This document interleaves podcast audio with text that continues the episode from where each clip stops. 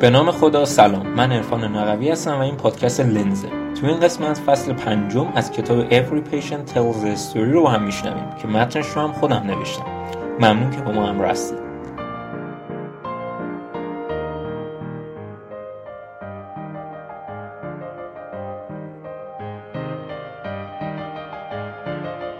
این فصل با معرفی دکتر استنلی واینپل، مدیر دپارتمان توانبخشی در مرکز پزشکی مونتفیوره شروع میشه.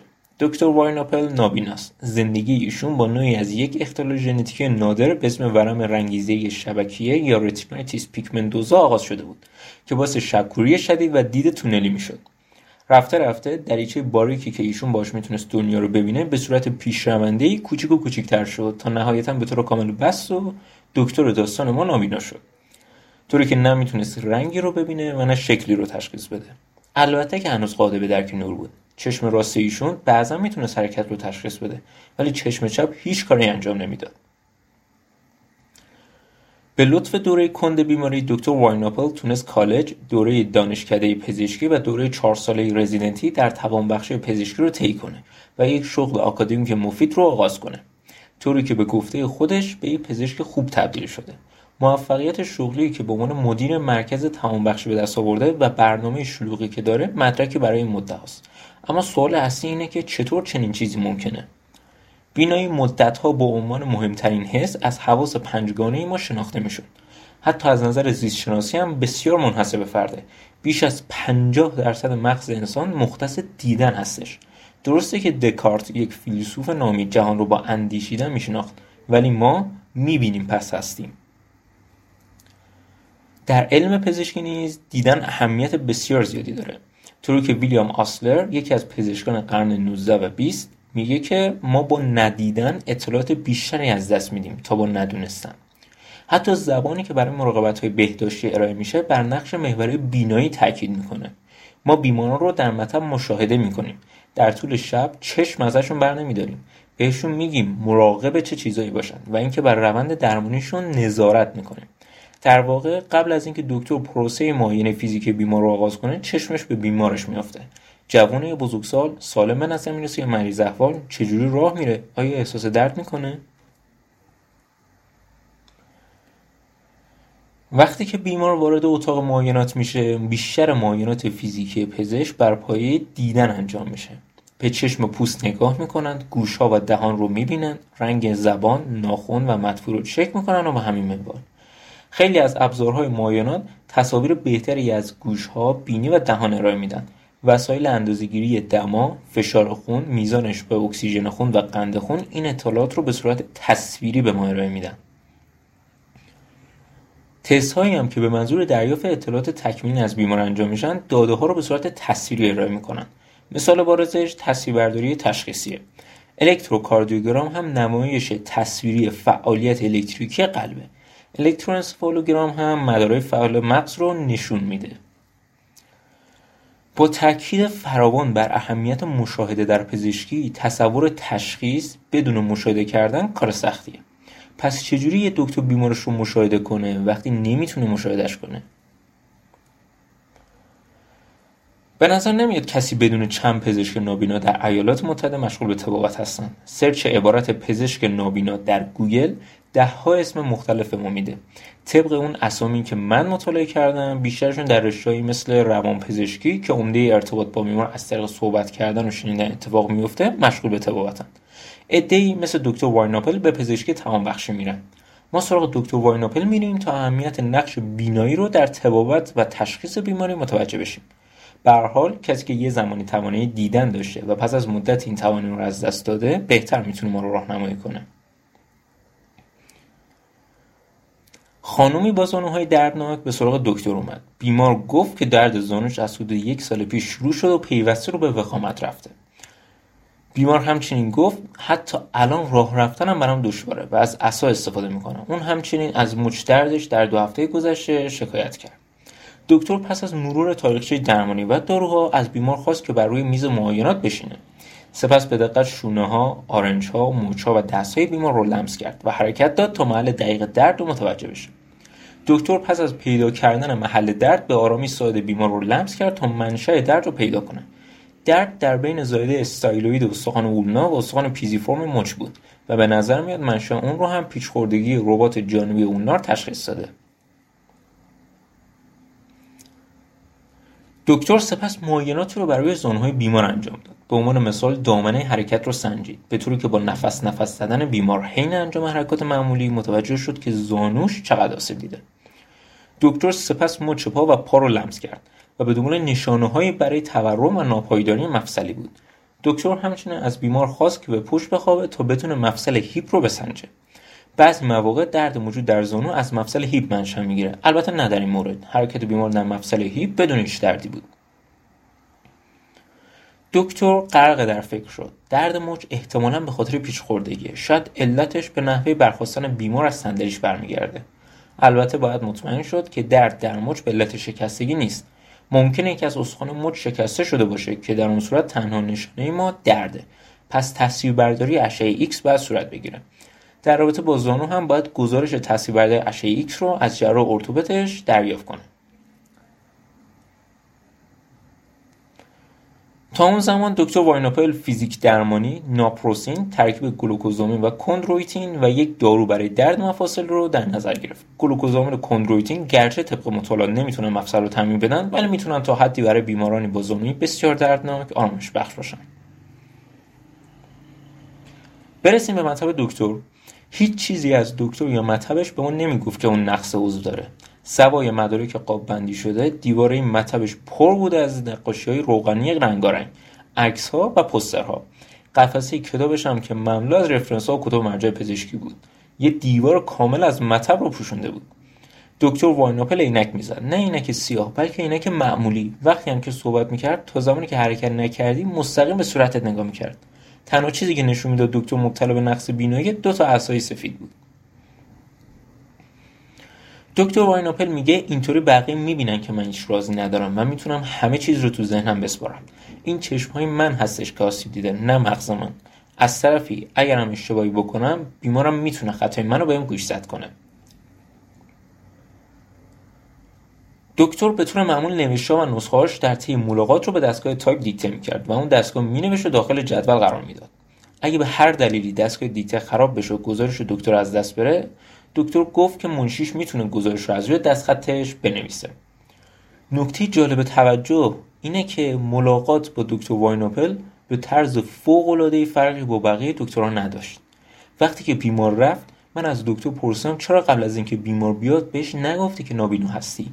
دکتر از این سوال من به نظر متعجب شد و بهم گفت چرا باید بهش بگم؟ اگه در کار من پزشک مهم بود بهش میگفتم، ولی نیست. دکتر اضافه کرد قطعاً دیدن مهمترین بخش یک معاینه فیزیکیه، اما برای مشاهده کردن راه‌های دیگه به غیر از استفاده از چشم هم هست. دکتر همچنین به این نکته هم اشاره کرد که شنونده بسیار خوبیه. به این ویژگیش افتخار میکنه که میتونه شرح حال کامل بیمار رو بگیره و این فرصت رو به بیمار بده که مشکلاتش رو بیان کنه.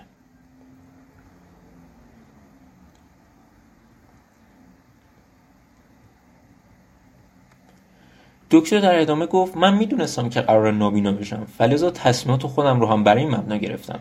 با خاطر این تصمیمات، مثلا انتخاب تخصصش، من فکر میکنم که یه دکتر عالیم که بر حسب اتفاق نابینا هم شده. من ازش پرسیدم که چی باعث خاص بودن این رشته میشه. دکتر بهم جواب داد خیلی چیزا. یه مثال واضح این که بیماری که من مراجعه میکنه در قسمت‌های از بدنش مشکل داره که من میتونم مستقیما بررسیشون کنم. من میتونستم یک جراح یا یک بینایی سنج ناکارآمد بشم. تخصصایی که به دیدن خیلی نیاز دارن. من میتونم کارم رو با دستام، با گوشام و از همه مهمتر با مغزم انجام بدم. گرچه بیمارانی که به دکتر واینپل مراجعه میکنن درد دارن، اما علت ایجاد درد آنها عاملی مزمن نهاد. احتمال کمی وجود داره تا بازو یا پای مورد شکایت بیماران دچار خونریزی، عفونت یا شکستگی شده باشه. در واقع ایشون به اون معنا دکتر نیستن. از طرفی به خاطر ماهیت مزمن مشکلات بیماران اون زمان کافی داره تا به دقت مشکلات رو تشخیص بده و بیشتر بیماران رو هم درمان کنه. دکتر واینپل داستان خانم محسنی رو گفت که برای تمام بخشی پس از جراحی تعویض لگن بهش مراجعه کرده بود. بیمار گفت که قبل از جراحی فعال و سالم بوده و تنها درد لگنش براش محدودیت ایجاد می‌کرده. بعد از جراحی علیرغم تمام بخشی ضعیف موند و نمیتونست روی پاهاش هم بیسته. هنوز که هنوزه بیمار برای اینکه نیفته از واکر کمک میگیره و انجام دادن تمرین‌های تقویتی هم براش سخته. واینپل گیج شده بود، مکرراً معاینش میکرد. زخم جراحی به خوبی بهبود یافته بود. مفصل آزادانه حرکت میکرد. توان بیمار و رفلکس‌ها به نظر طبیعی میومد، در حالی که هنوز نمیتونست با پای خودش دور اطراف بچرخه. یک مددکار اجتماعی بود که سرنخ حل کیس رو داد. اون تحت تاثیر حالت چهره ثابت و غمگین بیمار قرار گرفته بود و به دکتر گفت آیا ممکنه بیمار مبتلا به پارکینسون باشه؟ با اینکه ایده خوبی بود ولی دکتر نمیتونست مشاهده کنه. دکتر با این حال به سمت بیمار حرکت کرد و متوجه شد که بیمار کاگویلینگ داره. کاگویلینگ یک حرکت تشنجی در مفصل هستش که به صورت غیر ارادی انجام میشه و یکی از نشانه‌های اصلی بیماری پارکینسونه. به محض اینکه پارکینسون تشخیص داده شد، حال بیمار به سرعت مساعد گشت. از دید دکتر واینپل و بیمار این یک موفقیت بود، نه شکست، چرا که باعث شد بیمار نهایتاً قدرت و فعالیت سابقش رو به دست بیاره. این مورد باعث شد علیرغم طیف محدود بیمارانی که به این رشته تخصصی نیاز پیدا می‌کنن، بیمارانی نیز پیدا میشن که قوه بینایی نقشی مهم و غیر قابل جایگزینی داره. البته این یه برد هستش، چرا که برای دکتر فرصت کافی هست تا این نوع خاص از بیماران رو پیدا کنن، فرصتی که در باقی تخصص‌ها نیستش.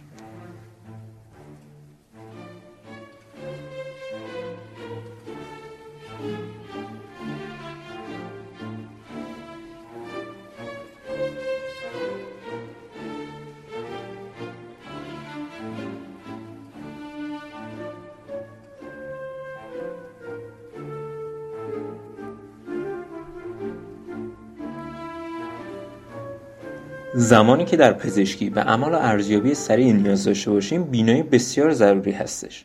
حتی امکان تصور یک پزشک نابینایی بخش اورژانس هم وجود نداره. در اورژانس نیاز داریم تا اطلاعات مربوط به بیمار رو به سرعت و بهینه به دست بیاریم. ما نمیدونیم که در این مورد چه اتفاقی قرار بیفته، پس باید برای هر چیزی آماده باشیم. در دانشکده پزشکی و تمرینات دوره رزیدنتی، دانشجوها باید بدونن که یک بیماری چجوری نمایان میشه تا بتونن یکی از مهمترین سرنخ‌ها رو به دست بیارن که یک بیمار واقعاً چقدر بیمار هستش. البته این حرف جدید نیست و خیلی از نوشته‌های اولیه هم به تسقیه این موضوع میپردازن. بقرات کارش برای پیشاگاهی رو بر مبنای این جمله قرار داد: بهترین مورد اینه که بیمار ظاهر طبیعی خودش رو حفظ کرده باشه.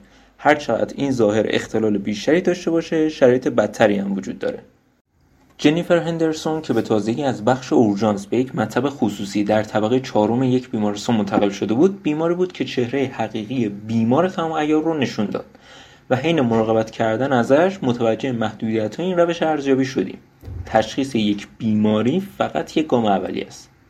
یکی از مهمترین تصمیماتی که باید در مورد بیمار گرفته بشه اینه که بیمار چه میزانی از مراقبت و نظارت رو لازم داره. پزشکان اورژانس معمولا در گرفتن این تصمیم خوب هستند، ولی به خاطر اهمیت موضوع بهتره که خود دکتر هم بیمار رو ببینه تا مطمئن بشیم که دکتر با تصمیممون موافقه. جنیفر معتاد به هروئین بود که همه جای بدنش هم پر از درد بود.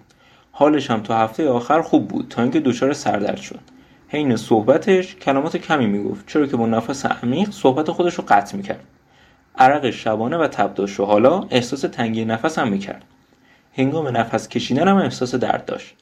ناگهان دچار زجر تنفسی شد و سرفه‌هاش هم خشن و مکرر شد. زمانی که اسپاسم به سرعت به بالای بدنش میرسید، شروع به نفس زدن میکرد. خلط بیمارم خونی و تیره بود. در آزمایشات هیچ تبی نداشت. قلبش به سرعت میتپید و نرخ تنفس هم بیشتر از حالت طبیعی بود. اگرچه در حال دریافت اکسیژن 50% بود، همچنان میزان اکسیژن دریافتش کافی نبود. میزان اشباع اکسیژن خونش هم 90% بود. گردن سفتی داشت. نمیتونست چونهش رو به سینه‌اش بچسبونه. علامتی که میتونست حاکی از مننژیت باشه. سینه‌اش هم حاوی صداهای کوتاه، خشن، خشک و تیز بود. شبیه صدای مچاله شدن یک ورقه کاغذ خشک. جملات در حالت به اصطلاح شلیک‌های کوتاهی از دهانش خارج میشد. هر دفعه چند کلمه میگفت و نفس‌های عمیق هم اون جملات رو قطع می‌کرد و بینشون مکث می‌انداخت. مقدار گلبوله‌های سفیدش بالا بود. تصویر رادیوگرافی قفس سینه هم نشون دهنده توده‌های سفید ابمانم بود که اندازه‌ای کوچکتر از توپ گلف داشتن. اینترن بیمارستان بیمار رو بررسی می‌کنه و میگه احتمالاً بیش از یک ارگان عفونت کرده و بیمار پنومونی و مننژیت داره. چون معتاد به تزریق درون‌وردی مواد مخدر بود، احتمالاً باکتریای سطح پوستش رو وارد جریان خون کرده. این باکتریا میتونستن همه جا برن و تقریباً تمام قسمت‌های بدن رو آلوده کنن. به نظر میومد این باکتریا ریه، قلب و مغز بیمار رو عفونی کردن. چندین آنتیبیوتیک وسیع و طیف تجویز شده بود. به یک تصویر سی‌تی و پنکسیون کمری برای تشخیص عفونت مغزی و اکوکاردیوگرام برای عفونت قلبی نیاز بود. بیمار خیلی سرعق بود و سینه‌ش هم با هر نفسی به تقلا می‌افتاد. اینترن نگران و ترسیده بود. می‌خواست به بخش اورژانس بره ولی نمیتونست بیمار رو با این حال خرابش تنها بذاره. آیا واقعاً حالش بدتر شده بود یا صرفاً به خاطر استرس دیدن یک اینترن جدید بود؟ درمانگر تنفسی داخل اتاق شد و یک داروی تنفسی به نام آلبوترول برای کاهش خسخس کردن به بیمار داد. درمانگر تنفسی در پاسخ به نگرانی اینترن با خونسردی گفت بدترش رو هم دیده بودم. اتند بیمارستان مختصراً با جنیفر صحبت کرد و معاینه فیزیکی سریع انجام داد. اتند گفت که بیمار در شرف ایست تنفسی قرار داره. اون باید به آیسیو منتقل بشه و احتمالاً به انتوبه نیاز داره. اینترن با شنیدن این کلمات حس آسودگی و البته شرمندگی داشت. چرا این فکر به ذهن خودش نرسیده بود؟ اینترن در راه برگشت با خودش فکر کرد که چرا در حین برنامه چیدن برای بیمار مهمترین مشخصه بیماریش یعنی تنفسش رو حساب نکرده بود. همچنین متعجب شده بود که چرا با وجود بدتر شدن حال بیمار باز هم نمیدونست که چه کاری باید براش انجام بده. درس مهمی که گرفت این بود که پزشک باید در وهله اول به این نکته مهم توجه کنه که حال بیمارش چطور به نظر میرسه. چندین مطالعه نشون دادن تشخیص اینکه یک بیماری چطور به نظر میرسه که البته بیشتر هم توسط رزیدنت ها و پزشکان با تجربه انجام میشه در ایجاد تصمیمات پزشکی بهینه و دقیق چندان یاری دهنده نیستش. مطالعه‌ای در دانشگاه ییل بر روی 135 نفر انجام شد. این 135 نفر که تب داشتن ولی هیچ علامت واضحی از بیماری عفونی رو نشون نمیدادن، وارد اورژانس شدن و مورد بررسی قرار گرفتن. تصمیمی که باید در این شرایط گرفته بشه اینه که آیا بیمار مورد نظر حاوی عفونت ویروسی هستش که اقدامات لازمش شمارش کل لوکوسیت‌ها و استرات در خون است یا عفونت باکتریایی داره که بعد آنتیبیوتیک مصرف کنه. همه بیماران در آزمایشات CBC، کشت خون، تصویربرداری اشعه ایکس از قفسه سینه و آنالیز ادرار شرکت کردند. تصمیمی که برای پذیرش و مرخص کردن بیماران گرفته شده بود، بعد از بررسی تمامی آزمایشات، البته به جز کشت خون، صورت گرفته بود. تمامی بیمارانی که در مطالعه شرکت داده شده بودند، در طول مدت بیماریشون مورد بررسی قرار گرفته بودند. سپس محققین میزان بیمار بودن حقیقی بیماران رو با میزانی که پزشکان در اورژانس تصور می‌کردند بیمار هستن مقایسه کردند. نتیجه خیلی جالب بود. پزشکان بیشتر از اینکه درست تشخیص بدن، اشتباه تشخیص داده بودن. خیلی از بیمارانی که در نظر پزشکان اوضاع وخیمی داشتن و پذیرش شده بودن، خیلی زود و بدون هیچ مداخله پزشکی مرخص شدن. 4 تا بیمار که سالم تشخیص داده شده بودن و بدون نسخه از آنتیبیوتیک به خونه فرستاده شده بودن، نهایتاً مشخص شد که عفونت‌های باکتری داشتن. متاسفانه در این مطالعه یکی از بیمارانی که زود از اورژانس مرخص شده بود، قبل از اینکه دوباره به اورژانس فراخوانده بشه، فوت کرد. سایر مطالعات نیز نشون دادن که غرایز و پاسخ‌های حسی ما به یک فردی که بیمار به نظر میرسه، خواه واقعا بیمار باشه خواه نه، مکررن اشتباه در میاد. تشخیص این که یه نفر بیمار به نظر میرسه مهم و الزامیه ولی کافی نیست. همونطور که مطالعه قبلی نشون داد، فرد میتونه کاملا بیمار به نظر برسه ولی بیماری خطرناکی نداشته باشه. بیمارانی علل خصوص افراد سالم ممکنه به طرز قابل توجهی سالم به نظر برسن، حداقل برای مدتی، ولی مبتلا به یک عفونت مرگ‌آور باشن. اینکه فرد چقدر بیمار به نظر میرسه فقط یه سرنخه، یه تیکه‌ای از اطلاعات، سوا اینکه از نظر عملی هم بی‌معنیه. پس چه چیزی باعث میشه تا ما بیماری رو پیش بینی کنیم؟ اندازه‌گیری قطعی و تخصصی. نشانه‌های حیاتی نامعمول کلید ما هستن، مثل فشار خونی که خیلی پایین یا خیلی بالاست، ضربان قلب یا نرخ تنفسی که خیلی پایین یا بالاست، رنگ پوست یا وضعیت ذهنی غیر طبیعی. ما مشاهده‌گرهای خوبی برای غیر طبیعی بودن هستیم. غالبا ما غریزی و به سرعت به وضعیت یک بیمار واکنش نشون میدیم، حتی قبل از اینکه علت اصلی غیر طبیعی بودن رو پیدا کنیم. مثلا ترسی که اینترن در اتاق جنیفر احساس کرد از همین نوع واکنش‌ها بود، ولی قدم ضروری بعدی رو برنداشت تا علت اصلی درد رو پیدا کنه. برای همین هم نمیدونست که چه درمانی رو باید انجام بده. وقتی که اتند برای اولین بار جنیفر رو دید، به سرعت تشخیص داد که حالش بسیار وخیمه. به غیر طبیعی بودن نرخ تنفسی و تلاشی که برای نفس کشیدن میکرد دقت نمود. جنیفر داشت برای یک حرکت طبیعی و راحت از عضلات شونه و گردنش استفاده میکرد. حتی با وجود تلاش زیادی که میکرد هنوز جریان خونش اکسیژن کافی نداشت. اینا همگی نشونهای بدی بودن. این ترم میگه که به عنوان یه دانشجوی پزشکی میدونستم تلاش زیادی یک فرد برای نفس کشیدن میتونه منجر به خستگی و مرگ بیمار بشه. من اینو میدونستم، ولی این دانش هیچ کمکی بهم نکرد. من بیمار رو دیدم ولی نفهمیدم که چی دیدم. پس برای همینم نمیدونستم که چه کاری باید انجام بدم. همونطور که پیش بینی میشد، جنیفر نتونست تلاشی برای نفس کشیدن میکشید رو تحمل کنه و به همین دلیل صبح فردا انتوبه شد. کشش خونش حاوی باکتری استافیلوکوکوس آرئوس بود، یک باکتری خطرناک که در سطح پوست زندگی میکنه. این عفونت یک عفونت شایع و فاجعه‌بار در بین کسانی هستش که مواد مخدر به صورت درون‌وریده تزریق میکنن. علیرغم استفاده از آنتیبیوتیک‌های قوی، حال جنیفر بدتر میشد. فشار خونش افتاد و نیاز به دارو داشت. کلیه‌هاش از کار افتادن. خونش لخته تشکیل نمیداد. بعد 7 روز بستری شدن در آیسیو، قلب و ریه‌های جنیفر از کار افتادن و او مرد. این تجربه ثابت کرد داشتن دید کلی از بیمار کافی نیست. بررسی کامل یک بیمار بدون پیش رفتن و انجام آزمایشات تخصصی سلامتی و بیماری که بر همون بررسی اولیه‌مون مؤثره هیچ ارزشی نداره. تحقیقات نشون دادن که انسان‌ها به طور قابل توجهی در دریافت اطلاعات بینایی و ارائه نتیجه نهایی تکامل یافتن بدون توجه به مراحلی که باید برای رسیدن به اون نتیجه طی کنن. مطالعات نشون دادن که این استفاده سریع و خود به خود از چشممون تا به الان بهینه‌ترین راه برای دریافت اطلاعات بینایی بوده. البته درسته که روند تکامل ثابت کرده در بیشتر مواقع هم به اندازه کافی خوبه، اما نه در پزشکی. پزشکای کم تجربه‌ای مثل اینترن داستان ما باید یاد بگیرن نتیجه‌ای که بهش رسیدن رو به صورت معکوس دنبال کنن و روی اون فعالیت انجام بدن. به جزئیاتی توجه کنن که اونها رو به اینجا رسونده و چیزی که می‌بینن رو به زبان و ارقام پزشکی بیان کنن. فقط اینطوریه که می‌تونیم به بیمار کمک کنیم.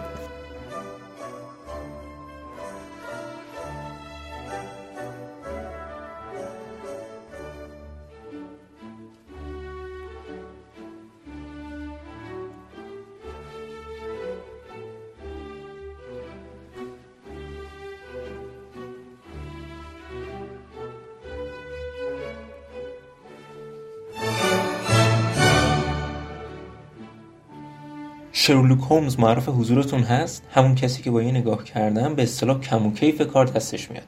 دکتر جوزف بل پزشکی بودش که مثل شرلوک چشمای تیزی برای جزئیات و قدرت‌های استقرایی قابل توجهی داشت. در واقع دکتر آرتور کانن دویل شخصیت هولمز رو با الهام از استادش دکتر جوزف بل خلق کرده. توانایی دکتر بل برای افراد شبیه معجزه بود تا وقتی که دکتر روش‌هاش رو توضیح میداد و اون وقت این توانایی برای مردم عادی میشد. دکتر بل موافق بود که این نوع مشاهده دقیق از جزئیات مهم قابل یاد گرفتنه و در تلاش بود به اطرافیانش آموزش بده. خود دکتر بل هم در نامه‌ای که با آرتور نوشت گفتش با دید دقیق و استقرا میشه هر بیماری رو به درستی تشخیص داد. با تمرین قدرت دیدن میتونه قوی‌تر و دقیق‌تر بشه. به عبارتی دکترها نهایتاً میتونن به چیزی که میبینن توجه داشته باشن. دانشگاه پزشکی سراسر کشور اخیراً به جرگه دکتر بل پیوستند تا برای تبدیل کردن دانشجوی پزشکی به مشاهده کنندگانی بهتر تلاش کنند. اولین تلاش از دانشگاه ییل شروع شد. دکتر اروین بریورمن درماتولوژیستیه که خیلی وقت از سختی دانشجو در توصیف یافته‌های پوستی خسته شده. ممکنه این نقص به علت کمبود دانش باشه که البته با کتاب‌ها و منابع مختلف قابل بهبوده. ولی دکتر مظنون شد اون چیزی که دانشجو نقص و کمبود دارن توانایی مشاهده دقیقه، چرا که خیلی پیش میومد دانشجو میخواستن مستقیما بدون توجه به جزئیات به جواب نهایی برسن. دکتر میگفت که ما به دانشجوها مقدار زیادی فکت و دانش برای حفظ کردن میگیم. به این بیمار نگاه کن، ببین چه جوری میسه، به ویژگی صورتش دقت کن، این الگوی خاص نشون دهنده یه نوع بیماریه و این یک الگو نشون دهنده یه بیماری دیگه است. وقتی هم که دکتر اتفاقا با این الگو روبرو میشه میتونه بیماری تشخیص بده، اما اون چیزی که کمبودش احساس میشه نحوه تفکر در زمانیه که یه مورد عجیب پیش میاد. این مورد نیازمند مشاهده دقیق و با جزئیاته. چند سال بعد دکتر بریورمن یه راه برای تدریس این مهارت پیدا کرد، اینکه پزشکان در شرایطی مشاهده کنن که دانش تخصصی در موردش ندارن. به عبارتی روی مهارت‌هایی تمرکز کنن که از هیچ کتابی یاد گرفته نمیشن. جایی که دانشجو روی فرایند تمرکز داره نه محتوا. این روش تدریس الان برای دانشجوی سال اول اجرا میشه، جایی که اونا مهارت‌های دیدنشون رو با نقاشی‌ها تقویت میکنن نه با بیمارها. کار این دانشجوها هم نگاه کردن به نقاشی داخل موزه و صرفاً توصیف اونهاست. وقتی که دانشجوها به عکس‌ها میرسن نباید توضیحات عکس‌ها رو بخونن. اونا 10 دقیقه فرصت دارن که به عکس‌ها نگاه کنن و بعدش دونه دونه در رابطه باش بحث کنن. هر عکسی داستانی برای گفتن داره. این وظیفه دانشجویی که اون داستان رو کشف کنه و به باقی گروه ربطش بده. اونم صرفاً با استفاده از اصطلاحات توصیفی. اگه فکر می‌کنی که فرد داخل عکس غمگین به نظر میرسه، باید به بقیه بگی و این رو هم بیان کنی که چرا فکر می‌کنی اون فرد غمگینه و شرحش بدی. اگه فکر می‌کنی تصویر نشون دهنده مکان خاصیه، باید جزئیاتی رو که تو رو به این فکر راهنمون می‌کنه شرح بدی. یه دانشجو به تصویر یه مرد لاغر که بالاتنش از کنار تخت آویزون بود، دست راستش با کف زمین در تماس بود، چشماش هم بسته بود، نگاه کرد. مرد جوان در داخل یه اتاق زیر شیروانی نه چندان خوشگل در آپارتمان زندگی میکرد. منظری متفاوتی از پشت بام‌های تیره در نور متغیر خورشید در حال غروب در پشت پنجره‌های باریک پوشیده از خاک نمایان بود. گلبرگ‌های یک گل در حال مرگ تاقچه پنجره رو تزیین کرده بود. رنگشون هم در اون نور در حال محو به خاکستری میزد. تکه‌های کاغذ پاره در کف اتاق پخش بود. دکتر ازش پرسید آیا اون خوابه؟ دانشجو جواب داد نه، ممکنه مست باشه چون در دستش بطری داره. اون خواب نیست بلکه مرده. دکتر گفت چرا؟ دانشجو گفت رنگ و روش درست نیست، به سبز میزنه، دور و برش هم مرگ فرا گرفته، من فکر میکنم خودکشی کرده. درسته، دانشجو درست حدس زده بود. دکتر بریورمن میگه مهارت‌های مشاهده‌ای دقیق صرفاً پس از 7 سال تمرین پزشکی به دست میاد. ناگهان همه تجربه تنباشه شده پزشکان رو به سمت و سوی میبره تو چیزایی رو ببینن که تا به حال بهشون درس داده نشده بود. دکتر بریورمن برای مدت 2 سال آزمونی رو انجام میداد که شرکت کننده ها در اون میبایست توصیفاتی از 12 تا تصویر از کسایی که اختلالات قابل دیدن دارن بنویسن. بعد از کلاس سری متفاوتی از تصاویر با همون دستورالعمل‌ها بهشون داده میشد. نمره‌دهی بر اساس توصیف جنبه‌های خاصی از اختلالات به تصویر کشیده شده بود. اینکه به درستی شرایط یا بیماری‌ها رو تشخیص بدیم نمره نداشت، بلکه شناسایی و توصیف اطلاعات دیدنی نمره داشت. ما از اوایل زندگی تمرین داده میشیم که چشممون رو از ناهنجاری‌ها دور کنیم. کودکان مسحور کسایی میشن که ظاهرشون با چیزی که انتظار داریم متفاوته و ما بهشون یاد میدیم که این ذوق رو نادیده بگیرن. اما دانشکده‌های پزشکی شما رو مجبور میکنن که این تمرینات رو نادیده بگیرید. شما نباید چشمتون رو از ناهنجاری‌ها بگردونید. شما باید در موردش تحقیق کنی. شما باید اون رو پیدا کنی، نه فقط در زمانی که در مطب هستی. مثلا قلب زدن فردی که بالای زانوش پروتز داره، لب‌ها و دهان پرحرکت خانمی که شیزوفرنی داره و همین منوار. اما چجوری ما به چیزی که مشاهده میکنیم توجه نمیکنیم؟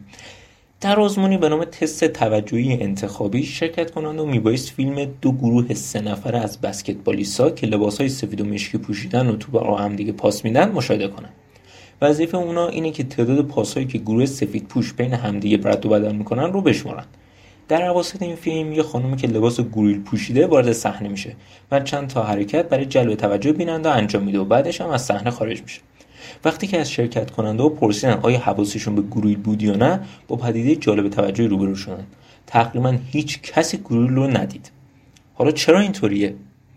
ما ایمان فراوانی به این تواناییمون داریم که چیزهای جلو چشممون رو میبینیم، اگرچه دنیا شواهد فراوانی رو بهمون نشون میده که قضیه اینطوری نیست. چقدر اتفاق افتاده که شما دنبال چیزی هستی و پیداش نمی‌کنی، ولی وقتی از یه نفر دیگه کمک می‌خوای جابجا برات پیدا می‌کنه. یا ممکنه یه دفعه دوستتون برگرده بهتون بگه که چرا وقتی منو دیدی به من بی‌اعتنایی کردی و مورد مشابه. محققان به این پدیده inattention blindness میگن. اغلب مواقع ما به یک جسم یا یک پدیده نمیتونیم توجهی داشته باشیم. چرا؟ چون درگیر کار دیگه‌ای شدیم که خواهان توجه ماست. تعجب ما از اینکه متوجه همچین پدیده‌ای رایجی میشیم به خاطر یه فهم بنیادی نادرست از نحوه کار مغزه. ما فکر میکنیم که چشمامون مثل یه دوربین فیلمبردارین، همه صحنه‌ای که پیش روی ماست رو ضبط میکنن و ما انتخاب میکنیم که در لحظه به چه چیزی توجه کنیم. ممکنه ما به همه چیز در آن واحد توجه نکنیم، اما ما فرض میکنیم که هم متوجه هر اتفاق مهمی که رخ میده میشیم و هم اگه لازم بود میتونیم فیلم رو به عقب برگردونیم و در تئاتر ذهنی مشاهده کنیم. به عبارتی ممکنه ما در دور اول متوجه چیزی نشیم، ولی وقتی در ذهنمون مرورش کنیم متوجهش میشیم. واضحه که مغز اینطوری کار نمیکنه. ما تو مغزمون دنبال گوریل میگردیم ولی چیزی پیدا نمیکنیم چون اصلا اونو ندیدیم. معیارهایی وجود داره که احتمال دیدن یه چیزی رو توسط ما رو بیشتر میکنه. اگه یه مرد یا یه زن برهنه به جای گوریل در تصویر می بود، احتمال توجه بهش بیشتر میشد. اگه گوریل خونالود بود یا مثل یه گوریل واقعی رفتار میکرد، بازم توجه ما بهش بیشتر میشد. چرا؟ چون یه سری تصاویر پایه‌ای وجود داره که ذهن ما اونا رو مهم میدونه. خب دقیقاً چه اتفاقی داره میفته؟ واضحاً اطلاعات از چشمامون به مغز میرن. fMRI به ما نشون میده که اطلاعات بینایی داره به سمت راست مغز میره. پس ما قطعاً داریم میبینیمش. اما قبل از اینکه این اطلاعات وارد آگاهی ما بشن، قسمت دیگه از مغز وارد کار میشه و تصمیم میگیره که آیا این اطلاعات ارزش توجه بهش رو دارن یا نه، که اونم بستگی داره به چیزی که ما دنبالشیم.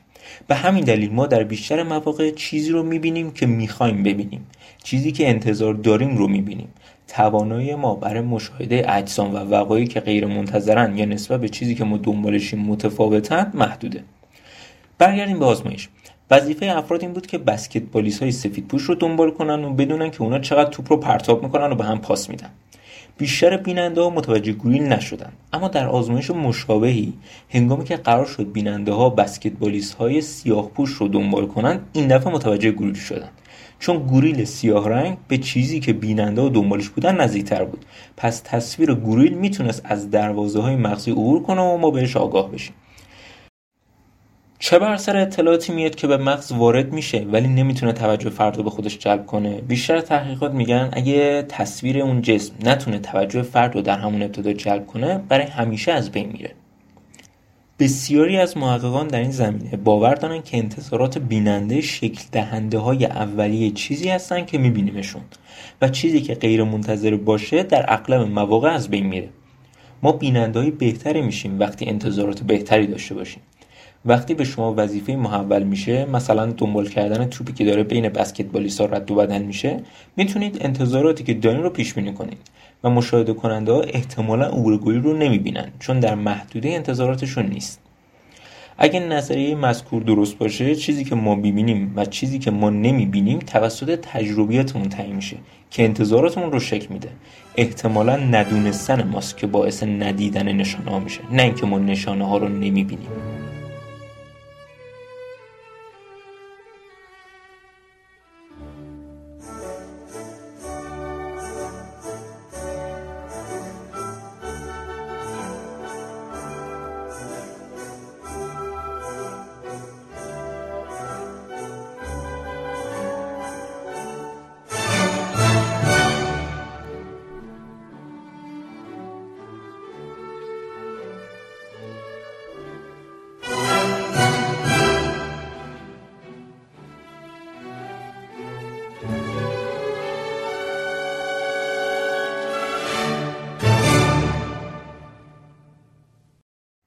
مایکل کووالسکی با صدای خف و با ناهمواری نفس میکشید و بر روی تخت جمع شده بود.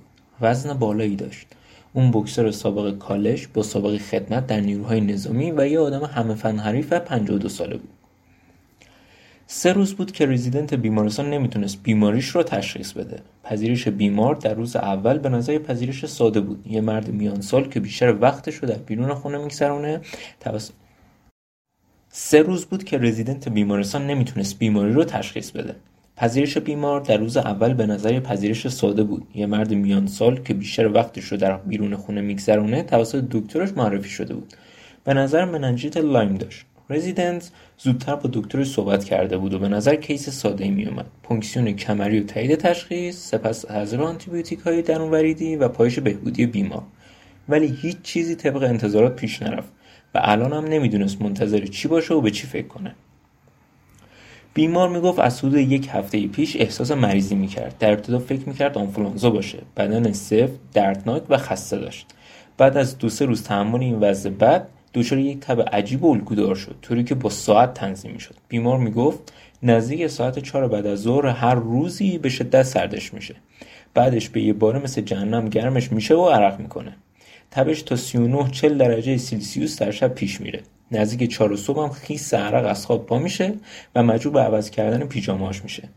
نزدیک طلوع هم این تب فروکش میکنه تا دوباره الگوی خودش رو از بعد از ظهر آغاز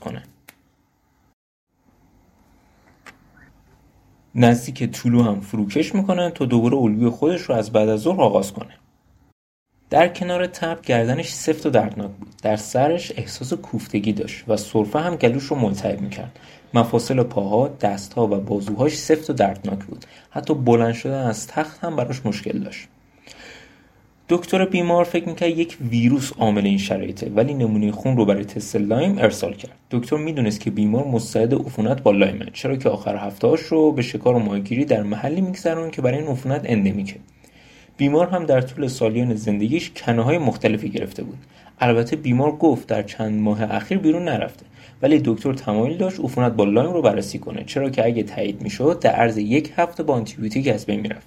اما اگه لایم داشته باشه و تشخیص ندیم، ممکنه درمانش تا ماه‌ها طول بکشه. دکتر به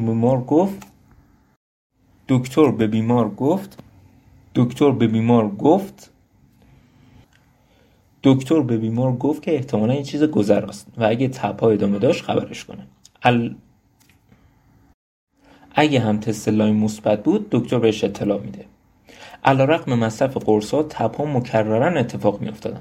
بعد چندین روز دکتر به بیمار گفت که حالش رو به بهبودی نیست و بهتره به بیمارستان رجوع کنه. بیمار خودش رو آدم سالم میدونست. در جنگ ویتنام شرکت کرده بود و حالا راننده کامیون برای شرکت محلی بود. فشارخون بالایی داشت و میزان کلسترولش بدتر از چیزی بود که طبق حرف دکتر باید می بود. با این حال داروهاش رو به طور معمول مصرف میکرد تا زمانی که این وضع ناخوشایند شروع شد.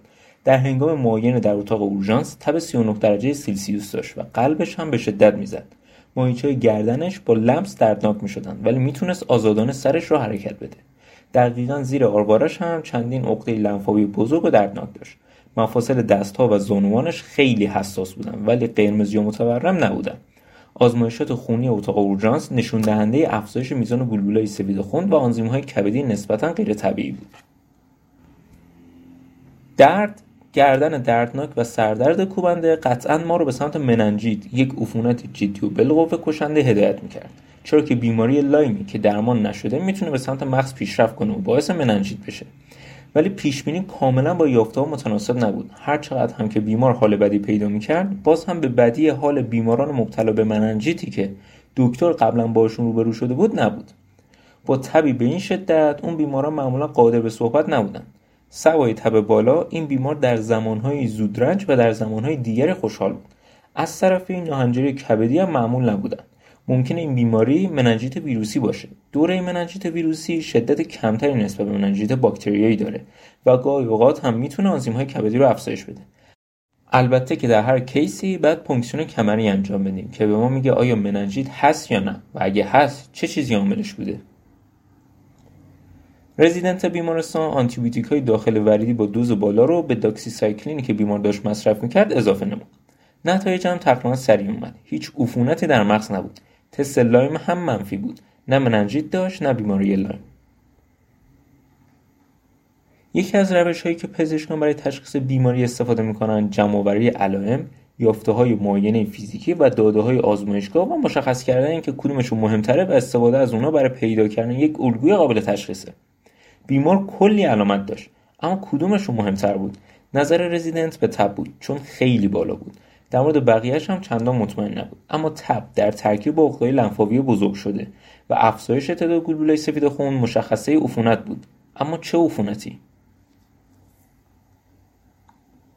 تو بخش اورژانس سعی کردن که باکتری‌های عفونی خون رو رشد بدن، ولی چیزی نشون داده نشد. این کار هر دفعه که تب بیمار به اوج خودش میرسه باید انجام بگیره، چون زمانی هستش که عوامل عفونی به احتمال بیشتری در خون یافت میشن. تصویر رادیوگرافی از قفسه سینه بیمار طبیعی بود، اما رزیدنت درخواست تصویر دوم داد، چرا که پنومونی بعد از مدتی خودش رو در تصاویر رادیوگرافی نشون میده. اون همچنین تست هایی رو درخواست کرد که به دنبال عفونت در کلیه ها، کبد و کیسه صفرا بود، اما چیزی پیدا نشد. از اون طرف حال بیمار داشت بهتر میشد. همچنان هر شب تب میکرد، اما در حد 37 تا 38 درجه سلسیوس، بسیار کمتر از تب‌های خانگی یا اتاق اورژانس. در طول روز هم خسته میشد، اما نه سردرد داشت نه درد دیگه‌ای در بدنش.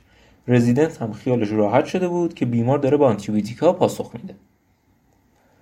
رزیدنت گفت که محتمل ترین علت تب عفونته. ما فقط باید پیداش کنیم. تصاویر سیتی از شکم و لگن و ام‌آرآی از مغز به ما عفونت‌های نهفته رو نشون میده. تصاویر فراسوت هم میتونه عفونت‌های غیر معمول رو در دریچه قلبی نشون میدن. عفونت‌هایی که ممکنه هفته‌ها طول بکشن تا کش داده بشن.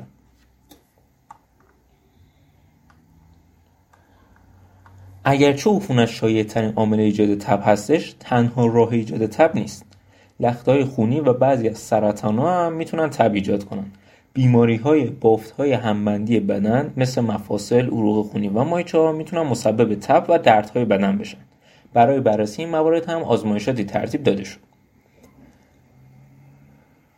هیچ اتفاقی نیفتاد. اسکن‌های مغز و بدن طبیعی بودن. نه لخته‌ای، نه عفونتی، نه عقده‌های لنفاوی بزرگ شده‌ای.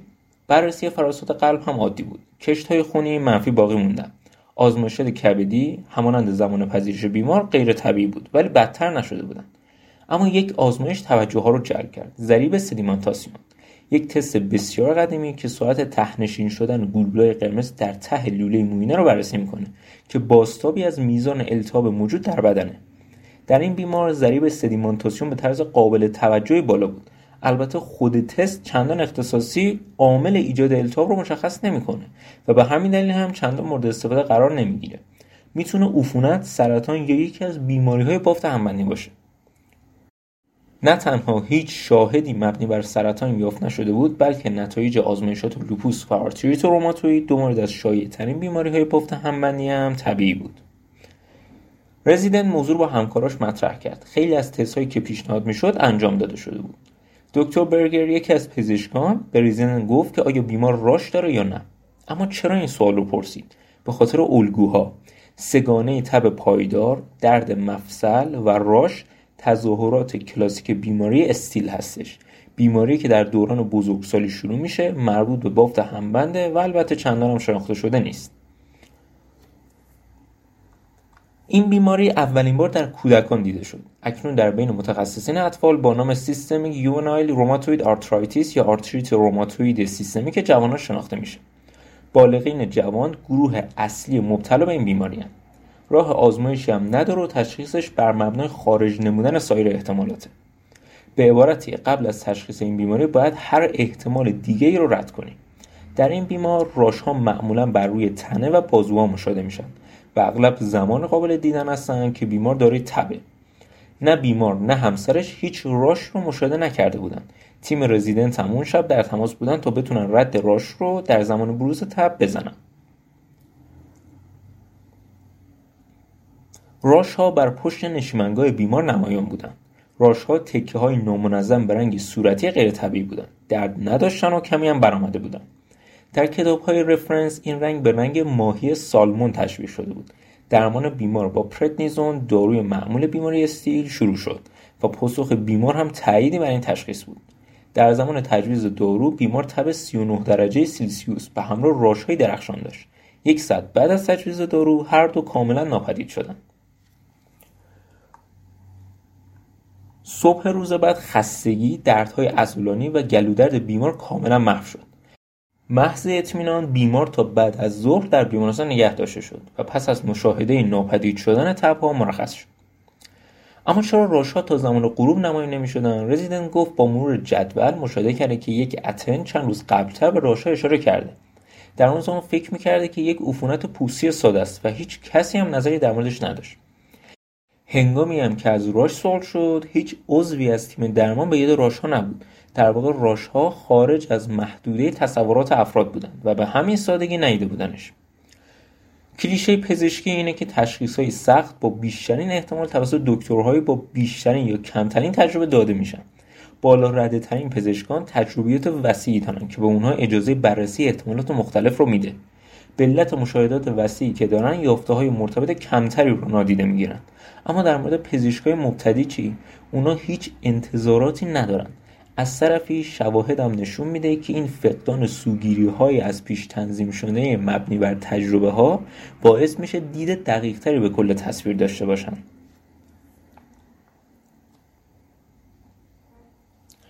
دکتر چان آزمایشی رو 2 سال پیش در آزمایشگاهش انجام داد. 2 تصویر به شرکت کنندگان آزمایش نشون داده شد. اونا کاملا با هم یکسان بودن به جز اینکه یکی از المان‌ها در یک تصویر متفاوت. از 2 جفت تصویری که در 2 سری مرتب شده بودن استفاده شد. در سری اول که المان تغییر یافته در مرکز تصویر بود، یه اتاق بزرگی بود که 3 نفر با لباس‌های آزمایشگاهی در پس زمینه از یک دستگاه پیچیده قرار گرفته بودند. در تصویر اول 2 عدد بازوی کمکی که در پشت افراد بودند رنگ زرد روشنی داشتند. در تصویر دوم نارنجی بودند. سری دوم تصاویر شامل تعدادی بالون هوایی به شکل حیوانات مزرعه بود. در بالای این بالون‌ها در قسمت فوقانی تصویر بالونی با تصویر دلغک معلق بود. در گونه دلغک یک نقطه بزرگ به رنگ صورتی روشن قرار داشت. یک بالون هوایی هم با فاصله دیده میشد که یک شال گردن صورتی رنگ هم از سطح بالون به اهتزاز در آمده بود. در تصویر دوم نه نقطه صورتی بود نه شال گردنی. فرضیه پژوهشگران این بود که بیشتر بینندگان به تغییرات موجود در سری اول توجه بیشتری دارند، چون این تغییرات رنگ دقیقاً پشت سر افراد در مرکز تصویر قرار داشت. تغییرات سری دوم چون در قسمت‌های محیطی تصویر قرار داشتن سخت‌تر به چشم می‌آمدند. حقاً با اونا بود. بینندگان تصاویر به زمان بیشتری برای توجه به تغییرات محیطی نیاز داشتند. تجربه به ما ثابت کرده که اطلاعات مهم اصولاً در مرکز تصاویر واقع میشن، پس برای همینه که اول به اونجا نگاه می‌کنیم. چی میشد اگه این تصاویر انتظارات بینایی ما رو به چالش میکشیدن؟ آیا میتونستن سرعت تشخیص تغییر در 2 تصویر رو عوض کنن؟ پژوهشگرها برای اثبات این مدعا از همون تصاویر منتها به صورت وارونه استفاده کردن. در این تصاویر وارونه بینندگان هیچ تجربه از این دنیای وارونه جدید ندارن، پس هیچ سوگیری مبنی بر تجربه هم نخواهند داشت. در این آزمایش دکتر چان فرض کرد که تغییر در محیط تصویر به همون اندازه تغییر در مرکزش نمایانه و نتیجه هم همین بود. پس هم مبتدی که هیچ انتظاری نداره و هم متخصصی که انتظارات زیادی داره هر دوشون به مشاهده دقیق نزدیکن.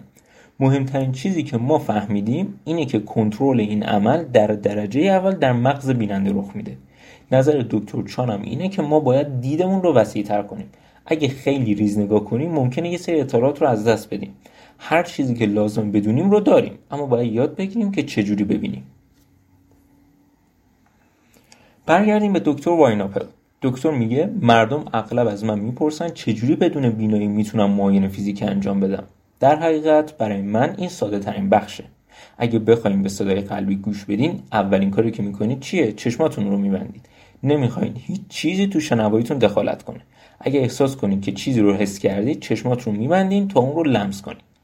بیمارای من سریع میفهمن که من نابینام، اما قسمت عجیب اینجاست. اونا هنوز تصاویر ام‌آرآیشون رو برای من میارن. هنوز از من میخوان که به تصاویر رادیوگرافیشون نگاه کنم. چرا این کار رو میکنن؟ اونا از من نمیخوان که بهشون نگاه کنم. اصلا این براشون مهم نیست. اونا از من میخوان بهشون کمک کنم تا ببینن چه اتفاقی داره میفته. اونا از من میخوان بهشون کمک کنم تا بفهمن. این همون شغل منه، مثل هر پزشک دیگه.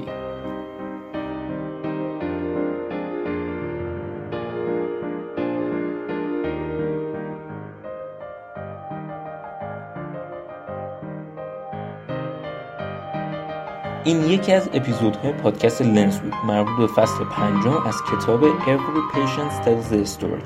امیدوارم که لذت برده باشید. نظرتون چی بود؟ اگه انتقاد یا پیشنهادی دارید که میخواید با همون همکاری کنید حتما به ما بگید. پادکست لنز کاری از تیم مدیکیشن که هسته اصلیش رو بچهای ورودی 97 پزشکی تهران تشکیل میدن، به امید گسترش فرهنگ مطالعه. خدا نگهدار.